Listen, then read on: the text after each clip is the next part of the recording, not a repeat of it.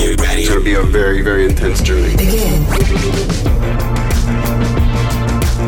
What's up, everyone, and welcome to episode 121 of the Frame Skip podcast. I am your host for the evening, Austin Eller, and I am joined by the wonderful man in beige, Seth Slakehouse. How's it going, Seth? Is that beige? This is like a. Would you define that as beige? I would say it's a light beige, closer to an off-white, maybe eggshell white. Okay. Uh, if we're getting very specific, I'm doing very well, Austin. I'm glad you asked because earlier this week, I was reminded how dumb teenagers are when I saw uh, a teenager outside mowing the lawn and his friend walk up to him just because he thought it'd be funny and start putting his fingers in front of the lawnmower. oh, yeah, that's Like- a horrible like, idea. Like, hoo, hoo, hoo, hoo, hoo, hoo, hoo. and I'm like, I was, I was driving down the road with Watson. We were watching this happen, and I was like, well, if he gets his fingers chopped off, Watson, do not stop. We're just going because he deserves it. I mean, that's just a that's a rough one. That's a hard sell. I, I don't think there's any scenario where that that sort of behavior is acceptable, unless you know you're just looking No, to see, lose a few limbs, lose a few extremities. This is the thing, dude. Like, I, I truly believe as a teenager, like specifically a, like a middle teenager, like 13 to 16, you really don't have an idea of your own morality, mortality, not yeah, well, morality. well, as well, both, well, both, yeah, both Yeah. actually. So like I I once I, for, for a long time once a month in the summer and spring months I Mhm. would work at a shooting range and set up these giant metal targets. They would shoot them down. I'd hide in a bunker while they were shooting them, and I'd run back out in between rounds and shoot them and set them back up. Uh, and like and like there was times where I just walked out of the bunker while they're shooting at these targets. And I'm like, this is I'm just I'm just, I'm just fine. Yeah. I'm not gonna get shot. You're fine. just having fun. Yeah. These guys are professionals. Yeah. Yeah, and then they and then they took a picture. They they they yelled over the radio, took a picture. I almost got fired from it. And they showed me the picture of my head just popping up like behind the targets, like my skull. and my dad grabbed me, threw me in the truck, and was like screaming at me. Wow. I deserved it. Well, you know who else is here? The man in gray. I love colors, right? Gray, beige, two of the best colors ever. Yeah, You're rocking a nice uh, cran- cranberry, it looks like. That's right. That's right. George Loftus, Wine red, perhaps. wine red. Yeah. George Loftus is also here with us. George, how are you? I'm good. I also just want to point out really quick that Seth said middle teenagers and then said 13, which is in fact the first teenage year um, that people can have. Shut the fuck up. I, I love. I, I love, I love you. Thank you, George, for pointing that out. Actually, I really appreciate your, um, you know, your willingness to provide accuracy to the show. You what know, was it's, the dumbest it's thing you ever did as a teenager, George? Um, that is a great question.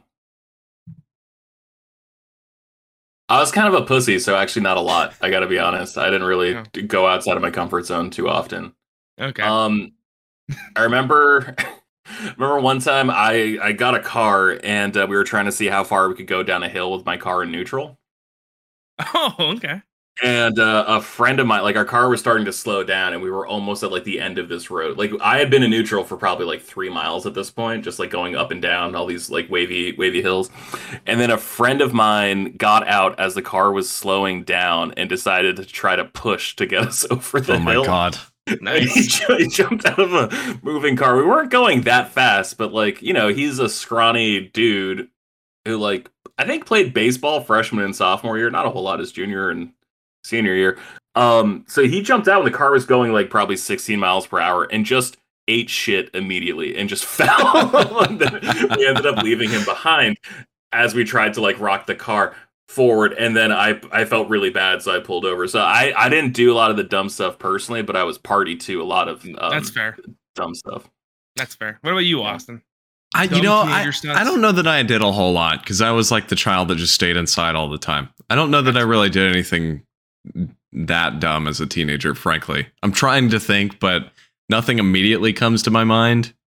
Hmm. So, yeah. That's fair. Didn't, didn't I was, I was, frankly, I was just a moving bullet. loser and st- still am. So, Oh, okay. Jeez. Not to me, buddy. Not to me. speaking of losers, Speaking of- oh yeah, go ahead. oh, look at You you. can say what Look at you. No, no, no. Go ahead. You, it's all yours. we Go ahead. got we got a comment and i think this is from good buddy Pedro, friend of the show. I believe it is. And he says, Oh, it's Bruins lost to an eighth seed guy. I'm glad he's here. Yeah, how'd the fucking uh, Islanders do this year, Pedro? oh, did they also lose before getting even to like the Eastern Conference? So, oh, so it also doesn't matter. That's great. Yeah, cool. Did you set any records this year with Islanders, except for like who can be the biggest bitch? In a YouTube comment section. Yeah, that's great, man. Good job. You did it. Man, we've got to have a George Pedro like one-on-one podcast at some point. That's got to happen. Is, is he big? Is he a tall? Is he a big guy? He's pretty. He's he's he's he's a big guy. Yeah. Yeah. He works in the Department of Corrections. Fuck. So he's probably done like a push up this calendar year. Okay, that's He's gonna good. put you behind bars. Oh no. he, he for a long time his his whole shtick was like keeping keeping dangerous people in, in you know behind bars. So That's cool. I read a lot of advertisements about cell phones, so I'm sure we're you know basically Equal same. equal strengths. Yeah. Yeah. Equally matched. So guys, our big topic tonight as we are streaming this show live as a reminder for those that missed last week we are now live streaming the podcast so you can catch us on youtube and i've actually made a new bitly link so you can find that. It's bit.ly slash frameskip live. If you go to that link you can get taken right to our youtube channel. So go find that. Make sure you subscribe. Hit the notification bell to get notified when we do go live. But um, point aside we did stream earlier today the three of us. We were all streaming a uh, reaction to the 2023 playstation showcase. It was about an hour long and had a good time a lot of splinter cell references so a lot of, a lot of good splinter cell lookalikes my favorite was the eight Splinter Cell games that were really were announced. Yeah, I don't know if it, it counts as like a Splinter Cell reference if after every game announced, so it just goes, "Oh, is that, is that Splinter Cell?"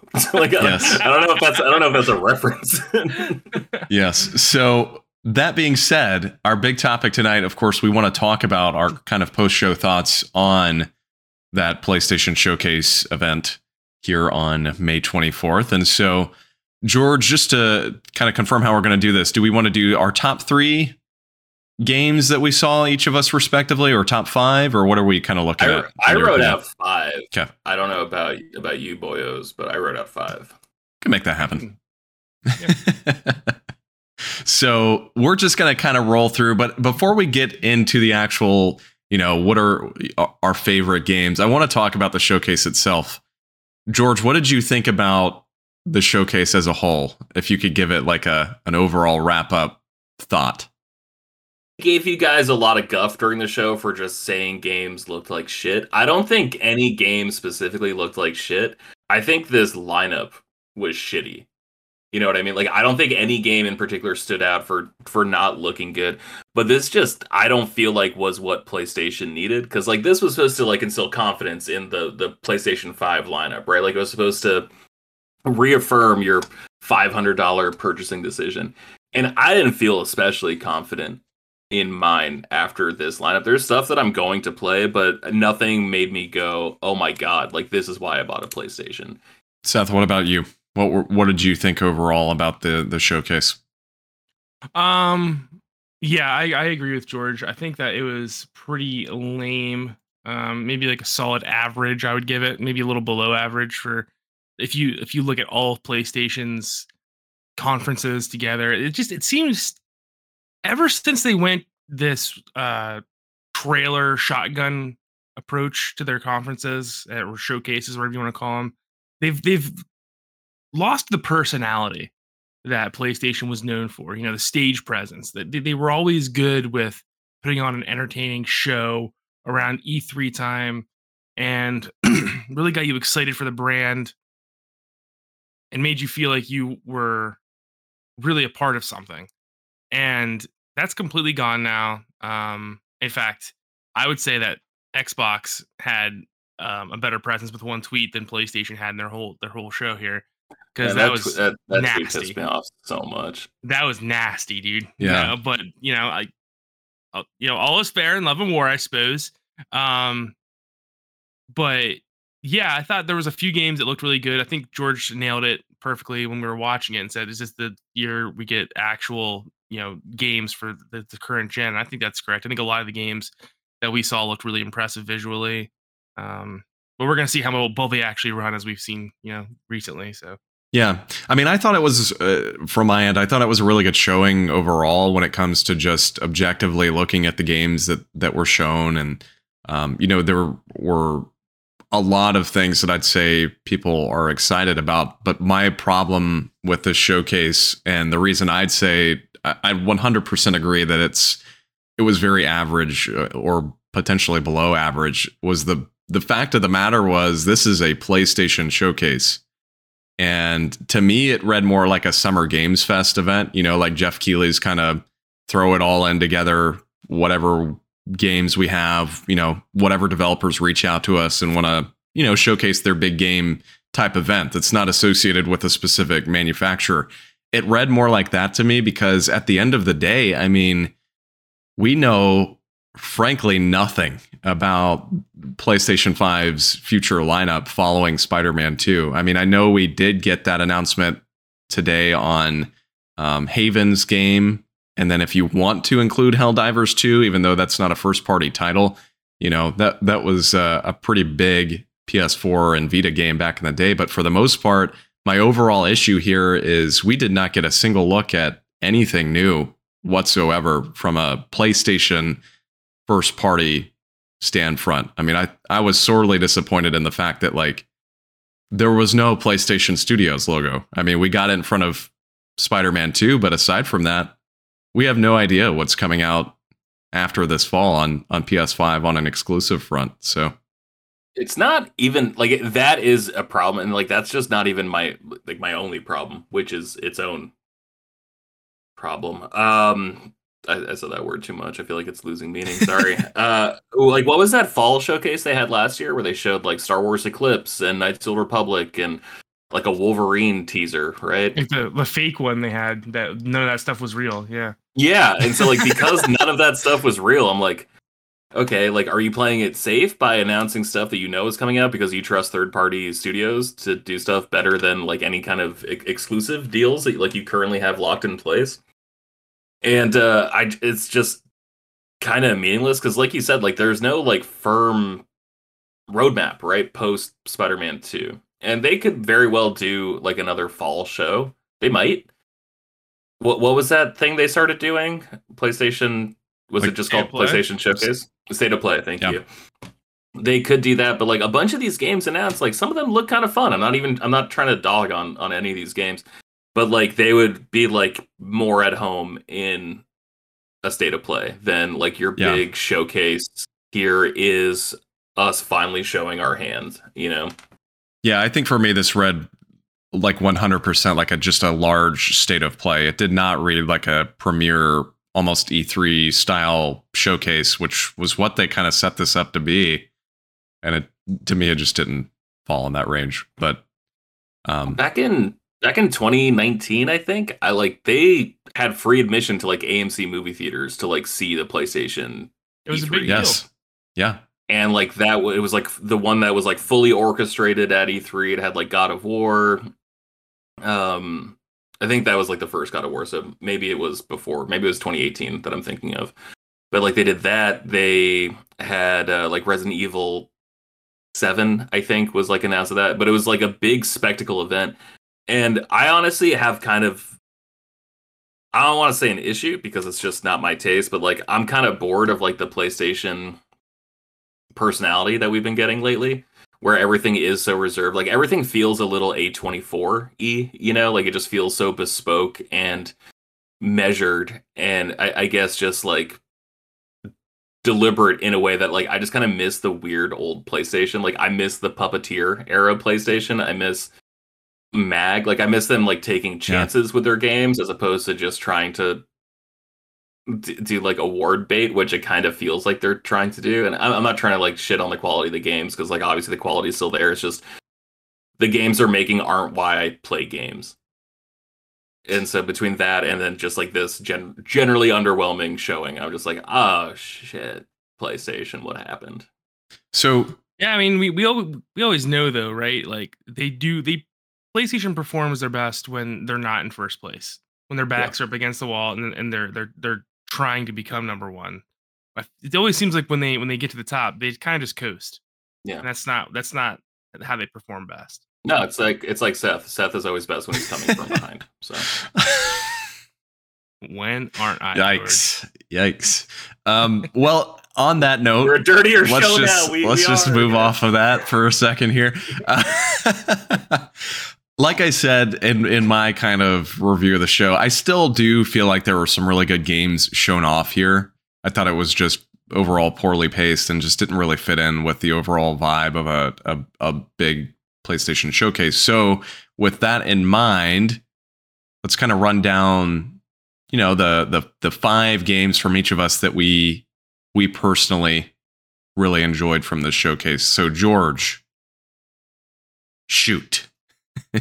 All right, you guys are gonna make fun of me for this, and I gotta be honest. I'm probably never going to play this game. I might if I don't have to pay for it, and if I don't have to pay for it, I probably won't enjoy it as much as if I had to pay for it. It's clearly a ripoff of Splatoon, but I'm gonna put Foam Stars in the five spot Oh. simply because, Yeah, simply it's because, disgusting. simply because, simply fucking because. I think it's really cool to have a competitive game where like the object isn't directly to murder someone else. Like I'm just so sick of like multiplayer being the same for seemingly every fucking game. Like Fortnite was really interesting when it came out, but then everything is just like iterizing iter- iterating off of Fortnite, right? And I'm just I'm sick of it. I want like a new paradigm and my, I don't know about you guys, Splatoon don't run too good on my Switch. so it'd be kind of nice to play something in that vein elsewhere on a on more capable hardware, I guess. Also, the character designs were fun, so Yeah. fuck you. It, well, we did talk about it though, like, and and as we were streaming the the our reactions to the show, you know, you had mentioned this is a very Dreamcast era game, and you know that is a good thing in a way. It's it's exciting to see some more creative type stuff. I know we just got uh, what was that Xbox game that just came out that was like the music slash almost Oh, yeah, like yeah. Jet Set Radio style game. I forget what it's called, but High You know. Rush or something. yeah, High High Republic.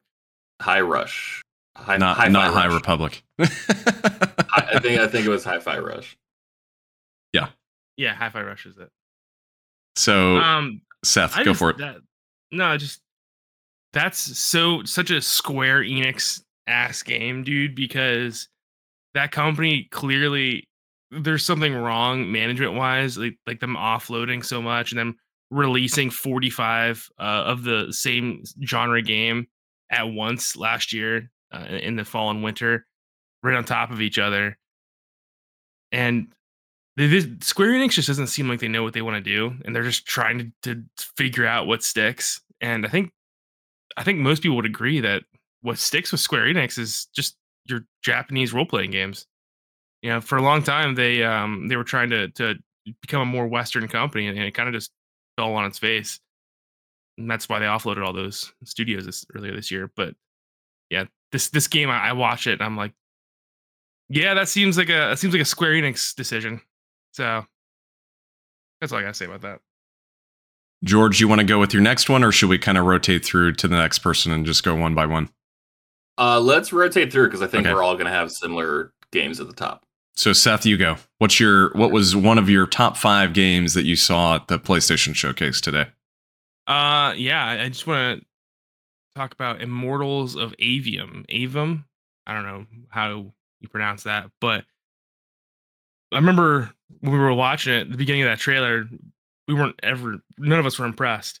And then uh, as it was going through, I'm like, actually, this looks pretty cool. It was like, a, um, what was that game when you said it looked like Austin? Um, What was that? game?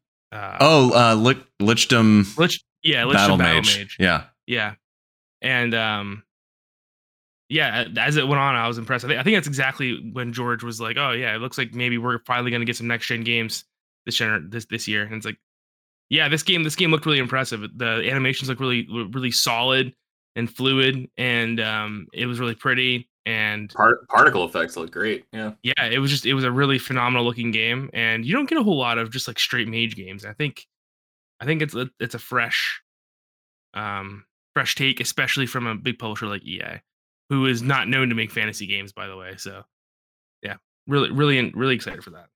Yeah, I thought that looked That comes- really good. That was the one that comes out really soon too, isn't it? July 20th, I think, is what they announced. Yeah. Yeah. I think I, I think that might be uh might be kind of cool.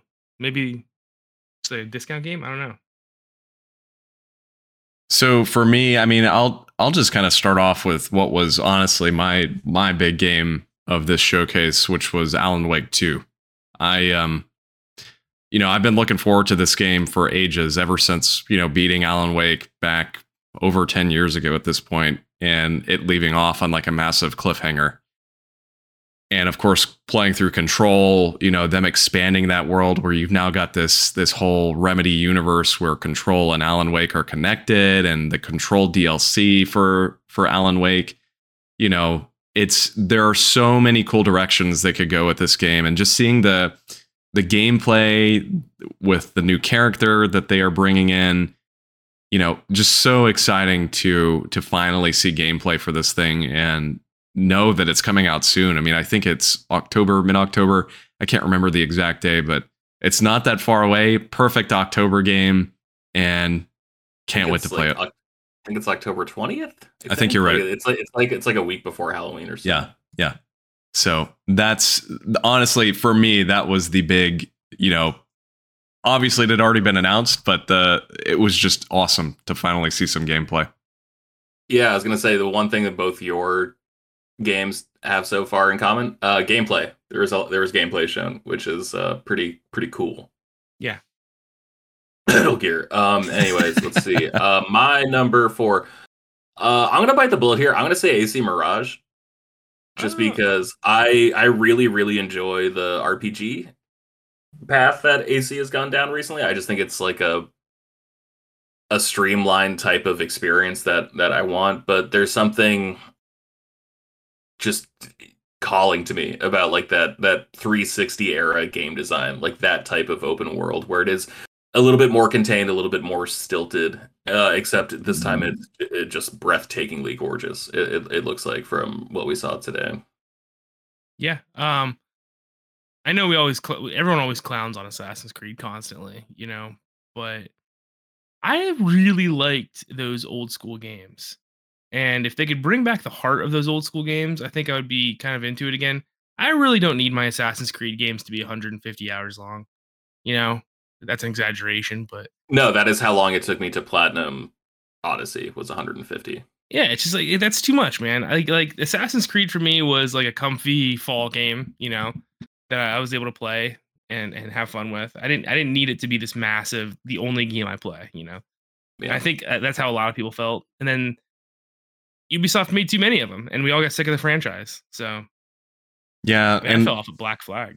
No, so did I. That was the exact point I fell off was playing through three and then a little bit of four, and then at that point I just kind of gave up. But you know, I, I played some of Origins, and I know that these newer titles are really highly regarded, but they're honestly they're just too big for me. Like I I have tried and tried, but they are just massive games, which I respect. I mean, I know that there's a obviously a, a love for for titles of that size, but I just I don't have the time. So I I don't, it's it's not even that I don't have the time for that anymore. It's that like I don't have the distractions for it anymore. Because like when Yeah. those games were coming out, like I was listening to probably three times as many podcasts as I do now. And so now it's like I'll be playing a game like that and I'll run out of podcasts and then I'll just go to bed because I'm like, well, like I don't want to just sit here and you know roam through the desert by myself with like just the ambient music playing. I, I you know like I, I listen to all my basketball shit. Like I, I got nothing else to do, so I'm just gonna just gonna pack it in for the night. Yeah, Yeah, Pedro says I quit after they ruined the story in Assassin's Creed 3. That's exact same same point for me me. and Austin were talking about earlier. Yep. And it's funny because there's there's only two schools of thought on it. That the modern day story was cool, and that the modern day story shouldn't have been there at all. And me and Austin fall on the opposite sides of the road as George, as we were saying earlier in, in Uh, the stream. I, I hate the modern day stuff. I think it's so fucking lame. I But, think you it'd know, be so cool to have a sincere game set in this ancient time period. I think that's rad enough, you know.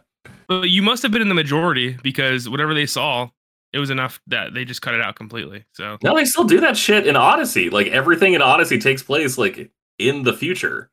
yeah, And but it's it's, just a lot, her it's going a back lot and, like, less, right? But it's like not getting- as it's like not as compelling though, right? Like it's not as I don't know. I could be wrong. I was more into it because it didn't feel like it was a side movie happening while I was playing, like watching this other movie. And so, like with the character in Odyssey, I I didn't get very far into Valhalla. Only like only like 15 hours before I kind of got bored of that game. Um, like it was like a, a brand new character. I thought, you know, just because I don't like I don't think I played anything past three. I played a little bit of four, but it was right after I, I got the platinum in Far Cry three. And like one of the first missions is like go kill two lizards to make a pouch. I'm like, bitch, I just did this in Far Cry. Like, I, like I'm not doing it again. Like, why did you make everything happen Yeah. in that game also happen in this game? Like, it was just cross contamination of of too many mechanics.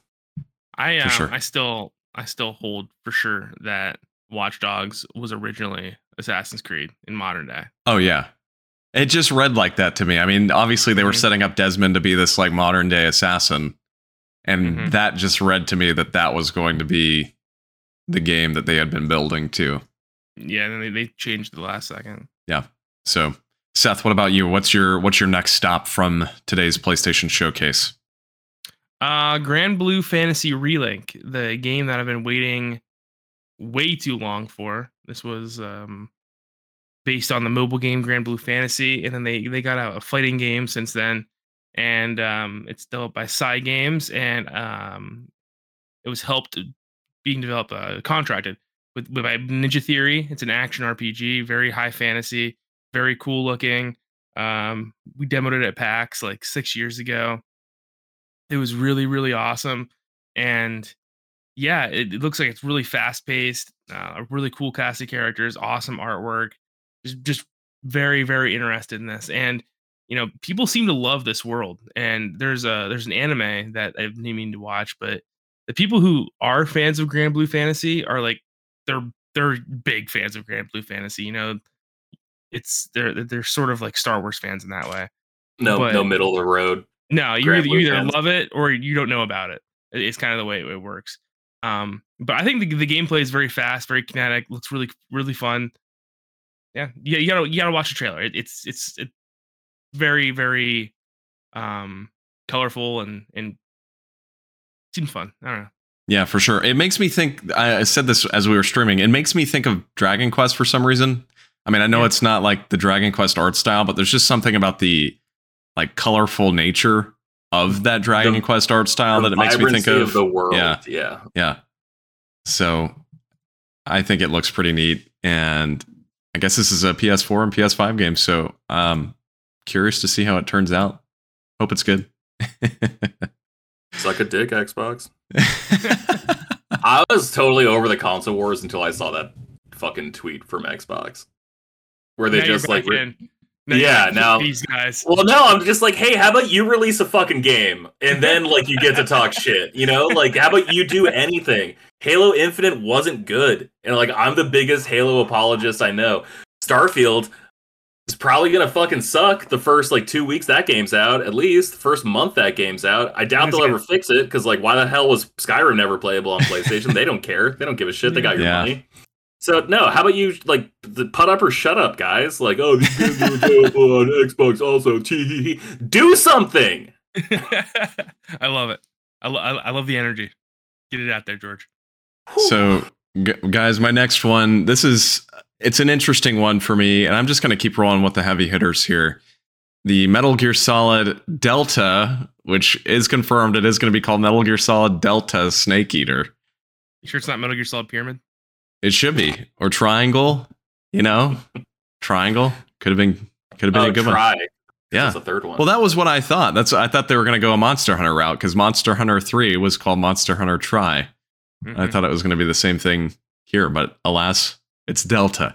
But um, yeah, I mean it. It's exciting to see this finally announced. Uh, I tweeted this out shortly after. I am not convinced that Konami has the staff to actually remake this game successfully, but maybe it's another team doing it. They didn't really say.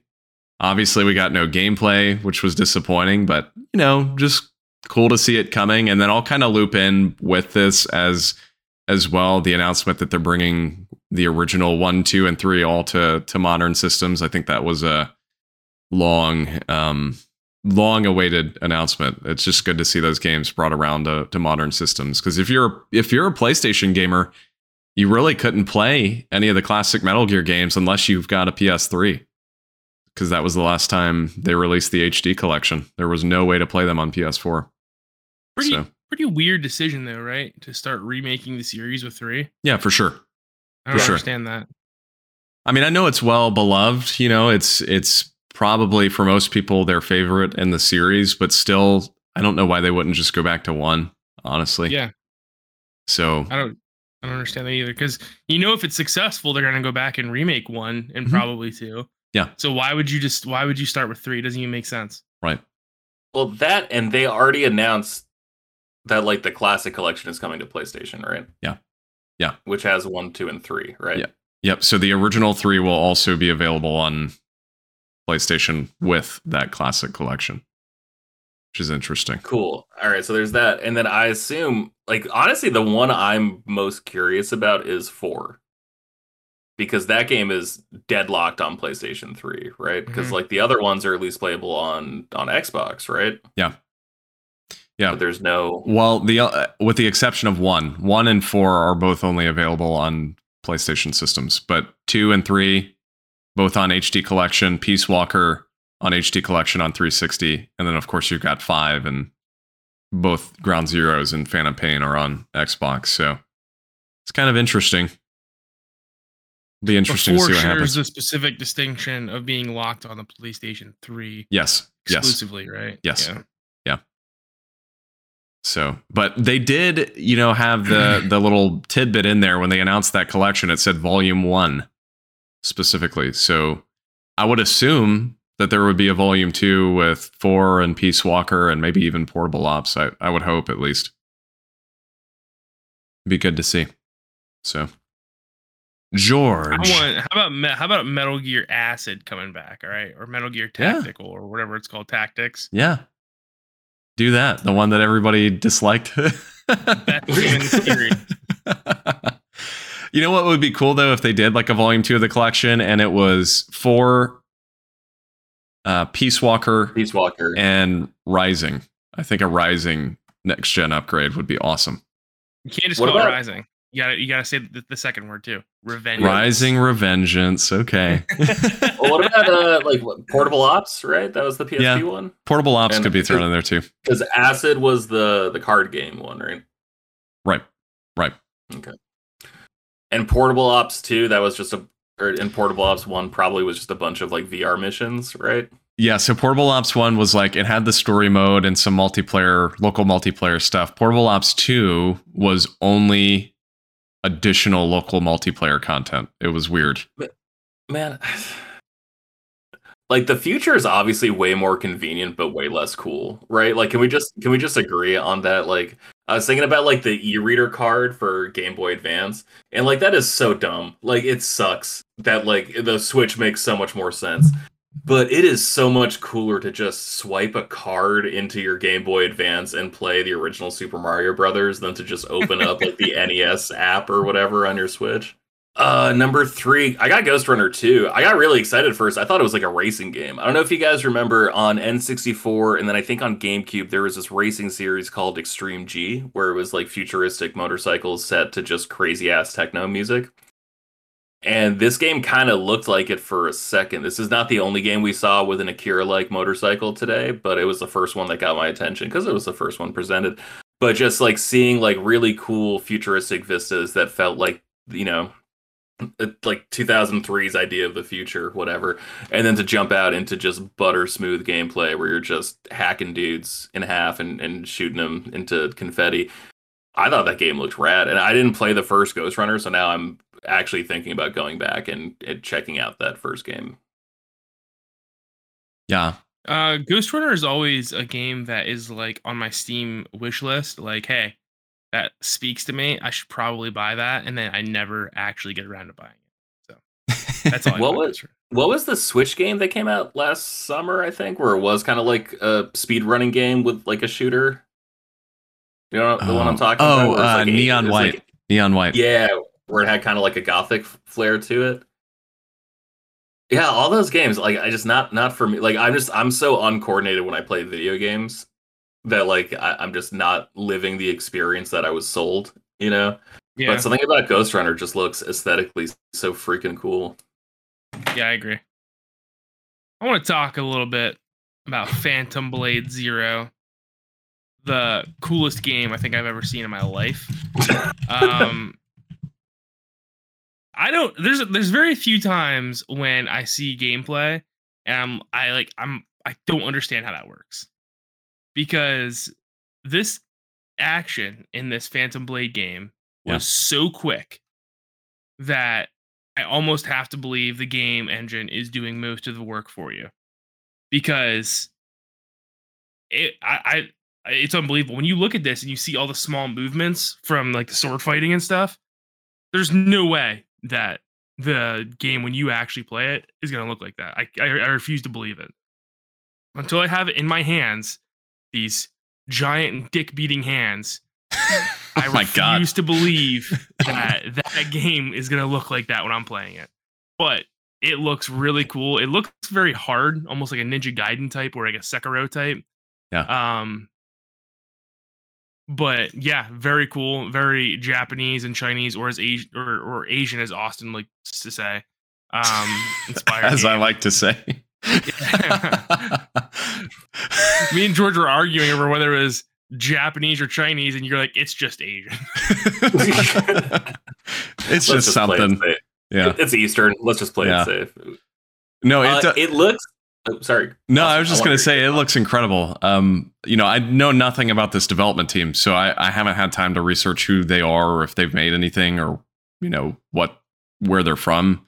I would assume this is probably either a Chinese or a South Korean development team, just because there's something a little different about it to me. It doesn't read Japanese uh, fully uh, as I've watched the trailer again here, and um, but the you're right, Seth. The gameplay looks just unbelievably fluid and dynamic. So to the point where I literally don't know that I believe that that's how the game's going to play, but it looks good. It looks very good.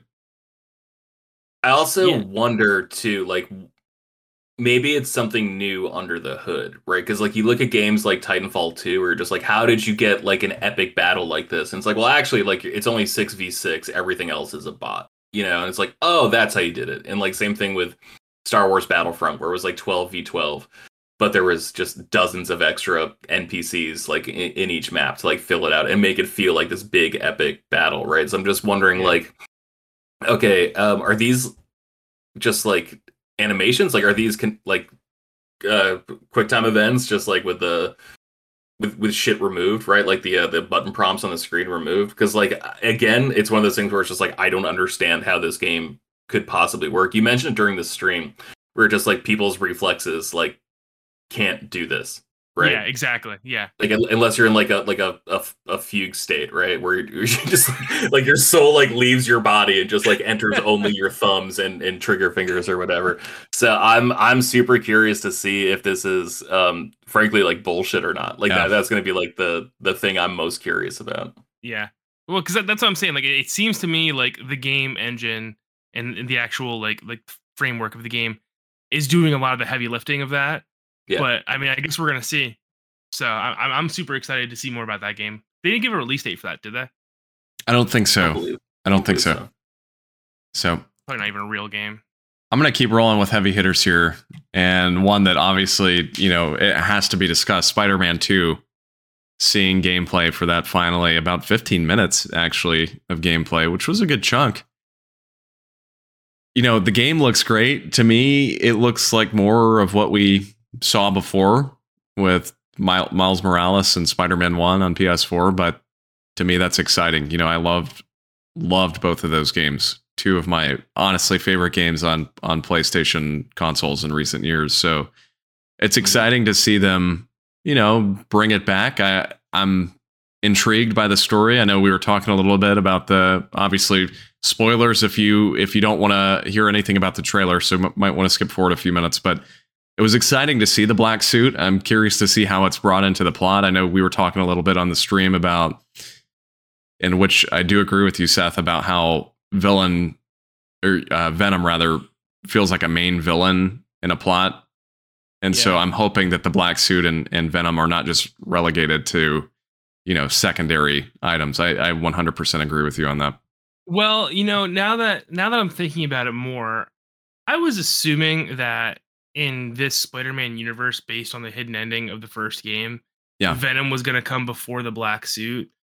But I, I suppose it's not out of out of realm of possibility that just like in the comic book, the Black Suit could come before Venom. Yeah. and then Yeah. maybe maybe you know he breaks that container or something and gets gets the black suit and then i would honestly i would love to see the classic church bell scene in this game. I think that is one of the most iconic spider-man scenes of all time and it's so cool.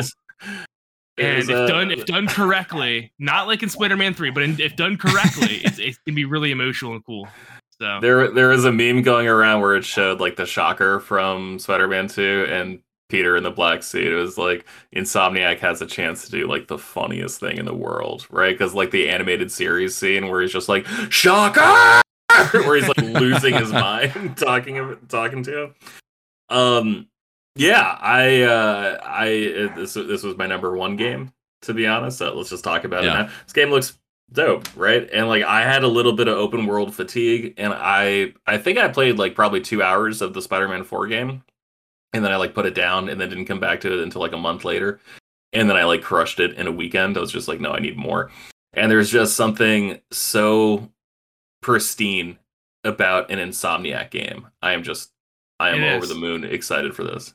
Yeah, that that that is the one thing about Insomniac. They just seen release quality. Like the number one developer in the industry, in my opinion. Um, their games are always uh, uh, of really high quality and polish, and almost always phenomenal. Right? I mean, the last game they developed that wasn't an absolute banger, I think, in my mind, and it was still a good game. Was that um one on Xbox? What was it called? Fuse. Fuse. No, no, the Xbox exclusive. Um. ah, Oh, shoot. I know what you're talking there's different about.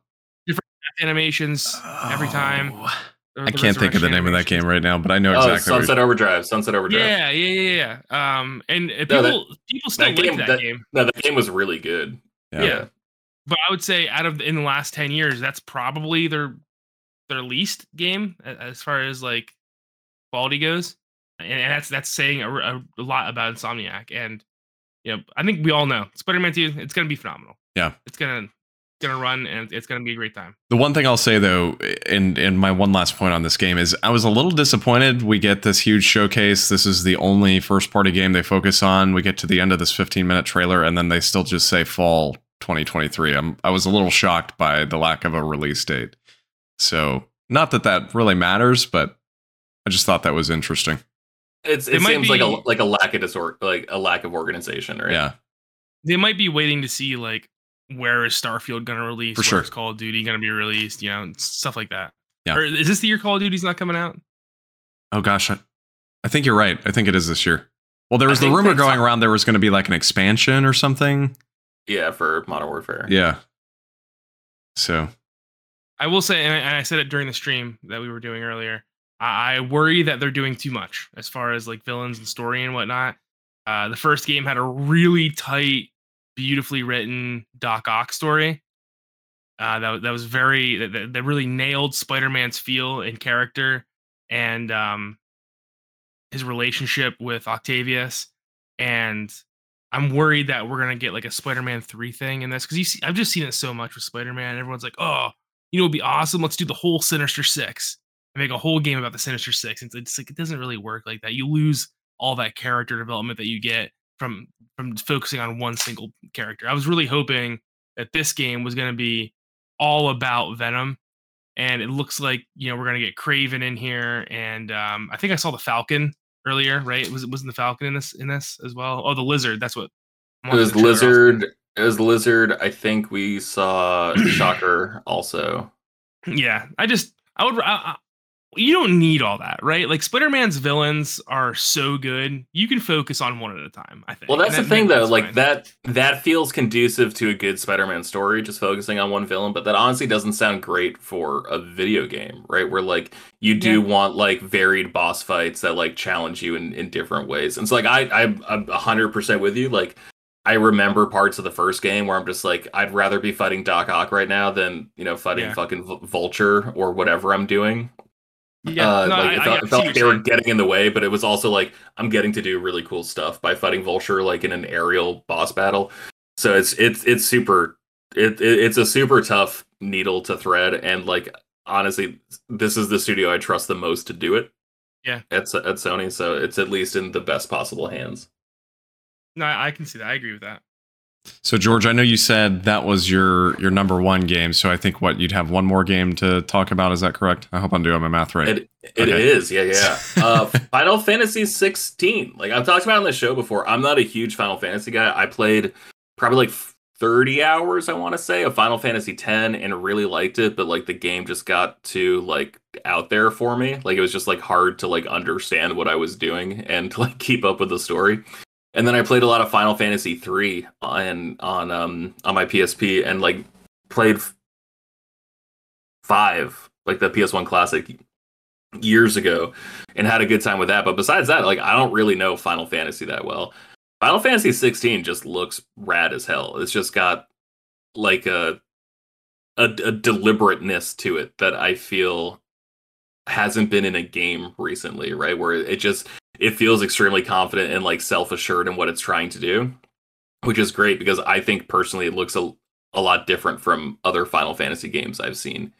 And Seth, I know you avoided the trailer, so I'm going to avoid going into details about what we were shown here today. that.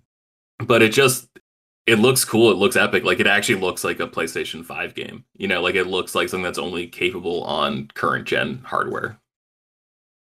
Yeah. Yeah, I'm I'm really excited for it. I, I think they it's a return to classic Final Fantasy. Um, again, I, I've been on media blackout for the last two years, three years. I don't remember how long it's been, but um, I'm really excited. I got the collector's edition pre-ordered. Um, I'm a little disappointed because uh, just recently I it, it charged me when I was in Disney. It charged my bank account. I was like, oh yeah, I forgot I pre-ordered that, and I looked into what was into it, and I'm pretty much just getting a 10 inch statue for 350 dollars. So that bad boy better be of super high quality. um, but yeah, I'm really excited. It, it, it's the first real Final Fantasy game since I've been a real adult, and um, I told Caitlin when that game comes out, you're pretty much going to be single. Your boyfriend isn't going to exist for a week or two. Hold on. fiance. Yeah. Yeah, I gotta go. get used to that. I'm, I gotta get used to that. I'm not used to that yet. But um, yeah, I'm I'm stoked, man. Uh, this is this is maybe the top one of the top five biggest games that have ever come out for me. Um, and I'm just so impressed that I've managed to not spoil myself and watching the trailers for the last you know three years. Really really cool. Yeah, I'll just throw mine in. You know, I- was going to go after you, Seth, but I'll just go on and throw this in for me because, yeah, this was uh, certainly a top pick of the show for me. I mean, just continuing to see. I not that I've seen that much footage because I haven't gone on a total media blackout, but I have still tried to avoid trailers when possible. I, I've seen a couple of them, but I did watch this one today, and you know, just seeing the the cinematics and stuff that they are putting into this game and the god himself Yoshi P producing it. It's just exciting to be a Pee month away. trust. Well, from that he said he said no day one patch is planned for the game. Yeah. he, he That's ca- he came out confidence. and said, Yeah, it went it went gold like a couple weeks ago. It's al- it's already gone gold. So like the game, the game, they're super confident it's gonna be solid. And this is the guy that saved Final Fantasy 14 from the depths of hell. So I, I I'm I have very high faith in this guy. "Well, this is like this game was first announced in 2020, right? Because like I remember seeing the trailer. I was like moving from San Francisco back to Maine, and I remember we were in Salt Lake City for the night, and I remember like like the trailer dropping for like the first PlayStation 5 showcase event. And even then I was just like, I don't care about Final Fantasy, but something about this game is just calling to me. Like I gotta check this out. And Mhm. like that was like the thing that like got me really excited to pre-order a PlayStation 5. So it's just like, oh yeah, I remember being hyped for this game two years ago when I made a huge purchasing decision that like I probably shouldn't have made, to be honest. A little irresponsible. But now the fact that it's finally coming out, I'm just like, oh damn, yeah, like this is why we're here. Yeah, we did it. Yeah. Seth, what's your your next one? uh, I don't have a next one. Okay. Next one was Final Fantasy uh 16. So that that was it. Okay, so in that case, I'll quickly give my final one here.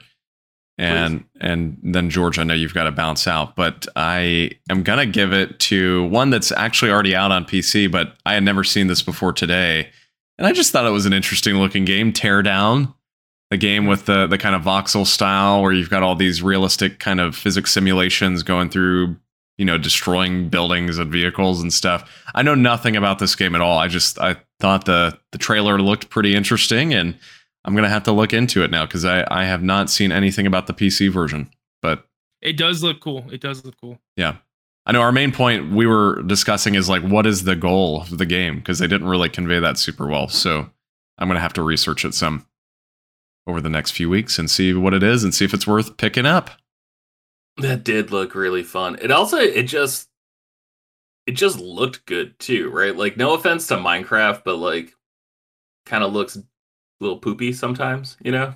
Mhm. and like this there there was like a crispness to the to the voxels where it looked like like a step forward in like that idea, you know? Just it seemed looks like it's And a you're thirty dollar dollar game, by the way. The physics looked great. Did you say thirty dollar? It's thirty dollars on Okay. Steam, and That's not according bad. to Steam, it doesn't say what kind of game it is, but it, it just says it's supposed to be a creative destruction game. So I Okay. think there might not be like a score or anything. You just go in and, and relieve some stress. Interesting. Are, are there Steam So- reviews? Is there a Mhm. positive feedback? They're overwhelmingly positive. yeah. Okay. Okay. There you go. Um can I give a, a special first, Oh, I sorry. was gonna go say for the, the, fir- the first review is it's like Gmod, but you can realistically recreate 9/11. Oh, great. Oh. That's my reaction. Oh. cool. Yeah, that's, that's, that's neat. One game I want to give like an honorable Yeah. mention to, uh, Dragon's Dogma 2. yes. Just Yes. because I have no interest in going back and playing a, a you know resed up Dragon's Dogma. Mhm. You know, I, I don't want to go back and play a PlayStation 3 game. Yep. But man, like I, I want to get into this series and like it looked cool, and I like that there was such a big emphasis on magic in in the Mhm. game because I feel like a lot of times with fantasy, it's it's barbarians, you know, it's just the, those two handed weapon wielders or whatever. But like there, it looked like there was actual like casting in this game, which I thought was interesting. Yeah. Yeah, the first game has a massive emphasis on combat. You can pretty much create. I, I like to say that the first game is a very accurate depiction of like uh, a Japanese video game D and D. You can pretty much create any combination of classes and whatnot you want in in the first game, and they're all pretty viable.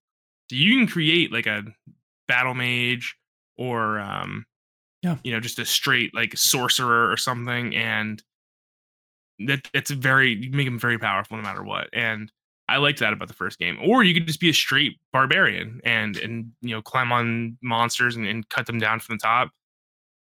Yeah. And it was a really good overlooked game. And I'm glad it's gonna make it a comeback because they, they rumored it for a long time. I think they were originally rumoring like an MMO or something, and then they canceled that and, and made Yeah. Dogma 2, right? So I think so. George, I know you've got a dip. Also, So I do got a dip. Uh, before I leave, though, uh, Seth, the Yeah. current Darth Vader's comic series. You were talking earlier about how you just wanted more Star Wars in your life.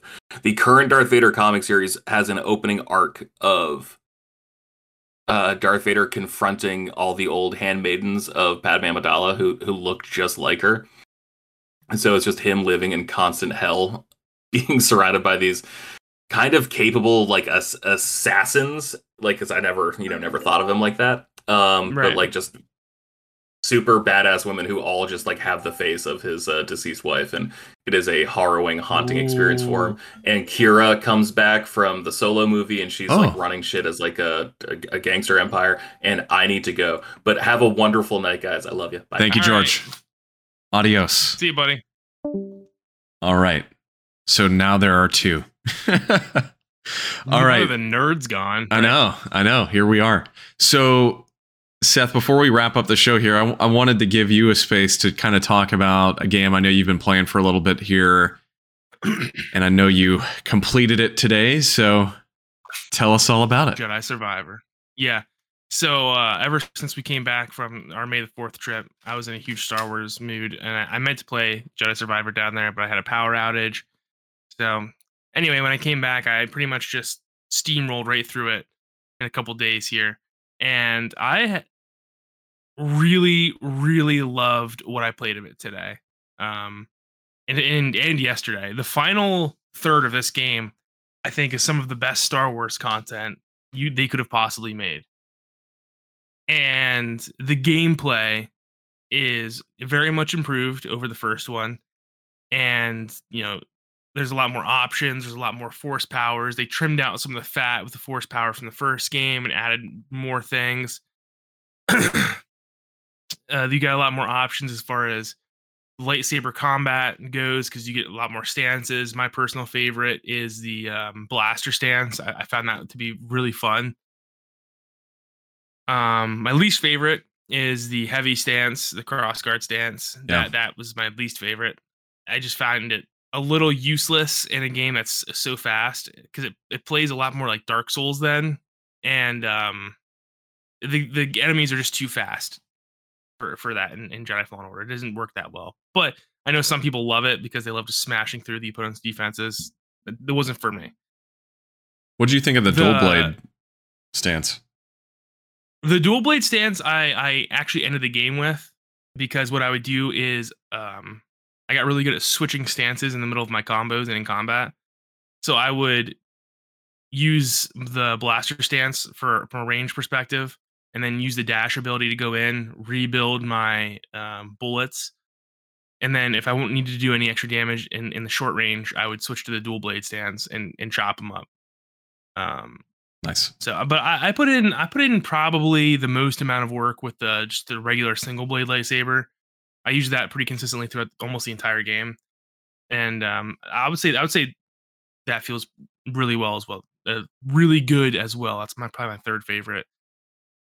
Um, I love the customiz- customization that you can put through Cal, and you can you know obviously get a lot more clothing pieces and um, colors and and I, I I liked that a lot. My biggest issue with the game comes in about the middle of the game, maybe maybe a little bit towards the the beginning, where there is just a massive amount of bloat. I, I felt, and um, it, the middle of the game drags on way too long. They could have they could have if if they could have gave the middle of the game the quality of writing that the end of the game had, this would have been a really a really amazing experience.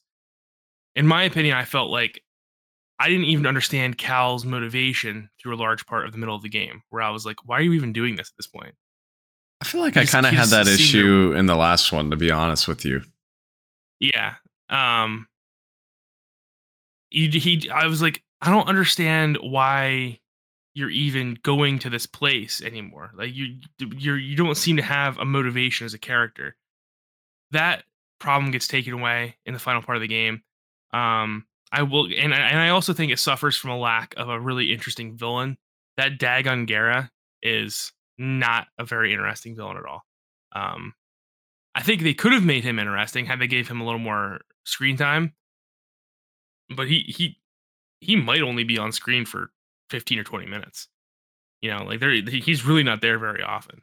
Yeah, it's so, it sounds like it kind of repeats some of the same issues I had with one. Not that they were um, absolutely criminal, but like I, I kind of had that same problem with one where you know you had the Inquisitors here and there, but when it came to like an overarching villain, you know you had the guy, and you know spoilers for a, a a, a like four or five year old game at this point. But you had the guy that was on Dathomir that was like the the former Jedi, and that was like kind of the final boss fight, I guess. And you know, it was just I don't know. I, I felt like there were too many villains. There wasn't like a central enemy, I guess, in in the first game. Mm-hmm. So it sounds like it kind of doesn't totally repeat that, but it sounds like it would be a similar issue in in two. So I need to play more but, of it. Uh, but what I will say, man, is once that that final act kicks up, I mean, it really doesn't let off the gas until the credits roll, and it's not like a like a like a final act, as in it's like twenty minutes long. The final six hours of this game are like truly, truly phenomenal, and I think they make the rest of the game worth playing. Um, my recommendation is when you get to that middle part of the game, just don't do any of the side stuff. Yeah. Just save it for the late game, and I think that's that's probably the best way to go about it. I think the the yeah, I, I really do think that the the ending makes it worth it, and I I stand by my theory from I think last week that I was saying about what, what's, what's all going to happen with all these uh, Star Wars characters they're introducing, specifically the Jedi. So, Um, but what uh, what lightsaber color did you end up going? Did you stick with one the whole game, or kind of switch around? I I switched around a little bit in the beginning, but I, I settled on purple because I felt like it's, it fit Cal's personality a lot. Um, Cal's big character arc in this game is his teetering on the Jedi Code and Yeah. becoming sort of like a gray Jedi or, or like like going towards the dark side a little bit. And again, that is something that really only starts being narratively driven towards you in the final third of the game. Right. even though you can kind of see that the beginnings of it um but it's really only brought up towards the, the end of the game. So it is what it is. It sucks that they did that but you know the character it, it, it, the story becomes a very character focused story and characters like bode Greez Merrin, um, even Cere they don't get hardly any dialogue or screen time until towards the end That's of the game and that sucks because they should have spent that time developing cal's relationship with them and they Yeah. really didn't. And instead i feel like the game was was way too long in the platforming sections. I know i was ranting to you about it.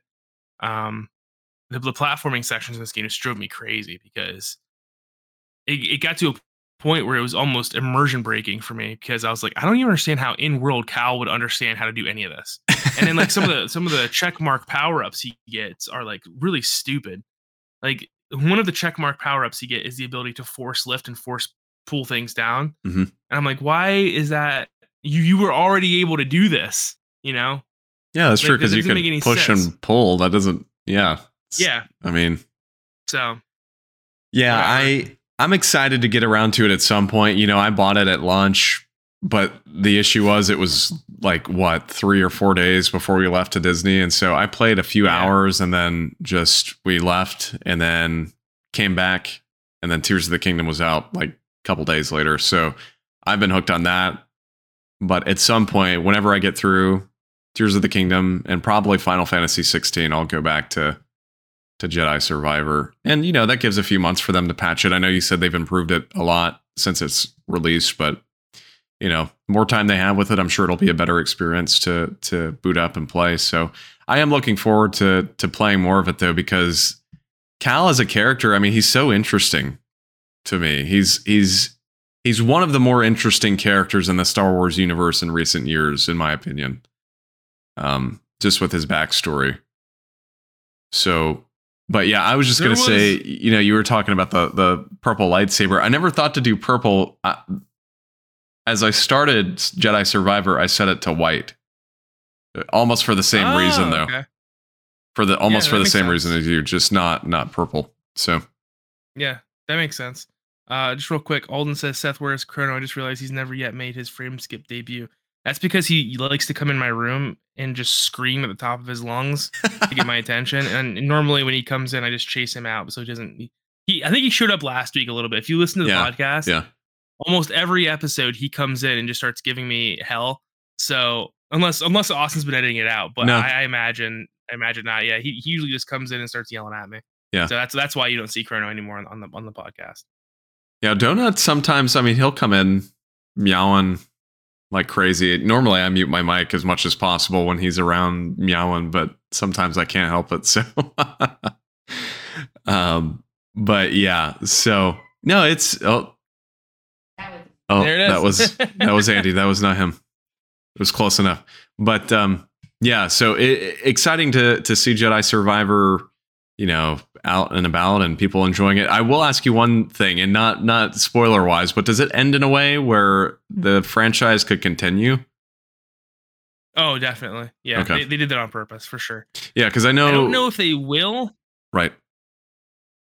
but um, they, they don't they don't leave it on like a cliffhanger, but they leave it wrapped up in a way that I felt satisfied and that they can definitely continue the series. And I think they should because the gameplay is super solid. Yeah. I know there was some talk. Obviously, EA is losing the Star Wars license, but that doesn't mean that you know Lucasfilm can't still or Disney can't still allow EA to make a Star Wars game. It's just it's not exclusive to them anymore. So I wouldn't be surprised if they made a third one. I mean, with how successful it's been. There's that um, leaked Star Wars game from Ubisoft, and the release date that was leaked earlier this week was early 2024. So I'm wondering if we're going to see that at Xbox's um, big event. I could see that happening. It, you know, that being like an Xbox Yeah. focused game. We could. But I'm really interested to see what that is because I don't think it's going to be a Jedi game. I think it's going to be sort of like a mercenary or uh, like a scoundrel type type experience. So Which I think would be cool. interested to see. We haven't really gotten anything like that in ages. I mean, back Mm-mm. To the like the the bounty hunter games on like PS2. So Yeah. be cool to come back to that kind of uh, mechanic, gameplay mechanic. So anyway, Sure. I think that about wraps up the show. Unless you got anything else you want to add, Seth. No, no, not really, man. All right. So don't forget, of course, if you're listening live, you already know this, but if you are listening to our recorded version, you can catch us now live on YouTube. Again, as I mentioned earlier in the show, go to bit.ly. So that's bit dot ly slash frameskip live. And you can find our YouTube channel there. Also in the podcast description if you're listening on a podcast service. If you're listening on YouTube, and you want to go back and listen to the rest of the audio version or find our other audio episodes, you can find all of those on basically any podcast service out there Spotify, Apple Podcasts, Google Podcasts, all that good stuff. So don't forget also to follow us on social media. Frameskip is on Facebook, Twitter, Instagram, all of those at Frameskip Pod. Of course, if you follow those, we'll remind you of when we go live and when we are going live next. And speaking of that, our next live stream, we're going to be alternating Tuesdays and Wednesdays here for a little while. So our next live stream for episode 122 will be next Tuesday at 8 p.m. Eastern Time, and that is May 30th. So come around to our YouTube channel then, May 30th, 8 p.m. Eastern Time, and we will be streaming our next episode of the show. We are all available individually on Twitter, aside from Coach. I am at Austin J. Eller. Seth is at Seth the 90s Kid. There it is. George Don't is at me. Purple Bird 616. Don't follow Seth. and with that, we will wrap it up here, folks. So thank you all for listening, watching, streaming, whatever it may be. And we will catch you guys next week.